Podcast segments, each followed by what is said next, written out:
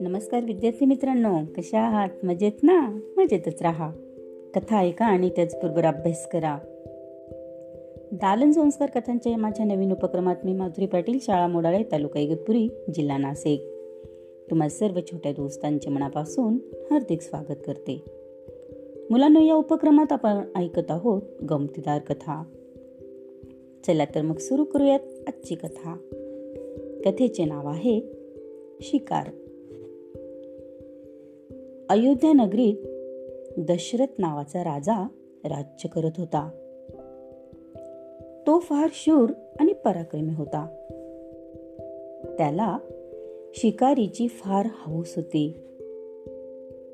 एके दिवशी तो शिकारीला गेला असता संध्याकाळपर्यंत त्याला शिकार मिळाली. नाही. आणि म्हणून तो शिकारीसाठी तिथेच बसून राहिला. आणि शिकार मिळेल याची वाट पाहू लागला. रात्र झाल्यावर तो एका सरोवराजवळ आला आणि धनुष्याला बाण लावून झाडावर बसला.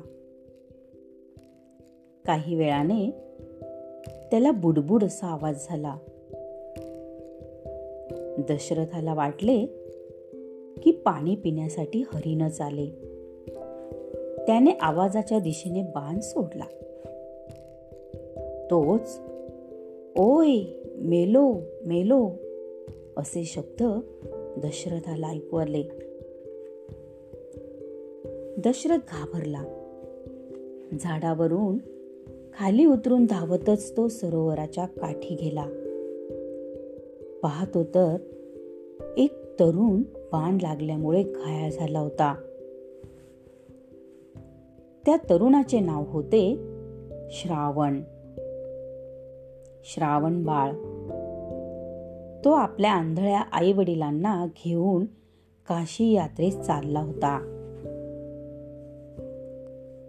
दशरथाला पाहून श्रावण बाळ कणत म्हणाला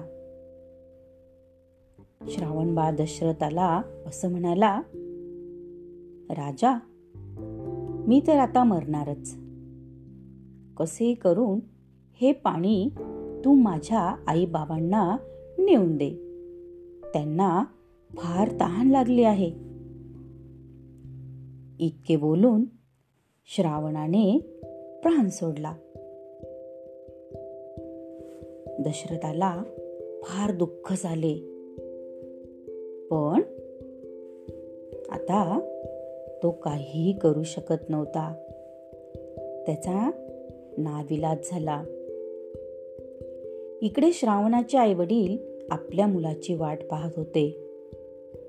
इतक्यात दशरथ पाणी घेऊन तेथे आला.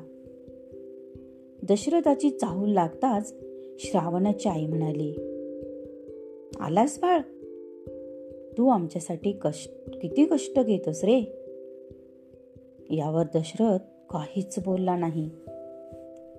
मुलगा बोलत नाही हे पाहून श्रावणाचे वडील म्हणाले बाळा आमच्यावर रागवलास तू? जर तू बोलला नाहीस तर आम्ही पाणी पिणार नाही. असे श्रावणाचे वडील श्रावणाला म्हणाले पण श्रावण नव्हताच. कारण श्रावणाच्या जागेवर कोण होतं? दशरथ होता. आणि म्हणून दशरथ काही बोलत नव्हता. इतके झाल्यावर दशरथाने त्यांना सारी हकीकत सांगितली. ती ऐकून त्या दोघांना प्रचंड दुःख झाले. ते दुःख सहन न होऊन त्या दोघांनी प्राण सोडला. मात्र मरणापूर्वी राजा तू पण असाच मुलाच्या दुःखाने मरशील. असा श्रावणच्या आईवडिलांनी राजा दशरथला शाप दिला. आवडली ना मुलांना आजची कथा? तेव्हा उद्या पुन्हा भेटूया अशाच एका नवीन कथेसोबत. आपल्या लाडक्या उपक्रमात ज्याचे नाव आहे दालन संस्कार कथांचे. तोपर्यंत धन्यवाद.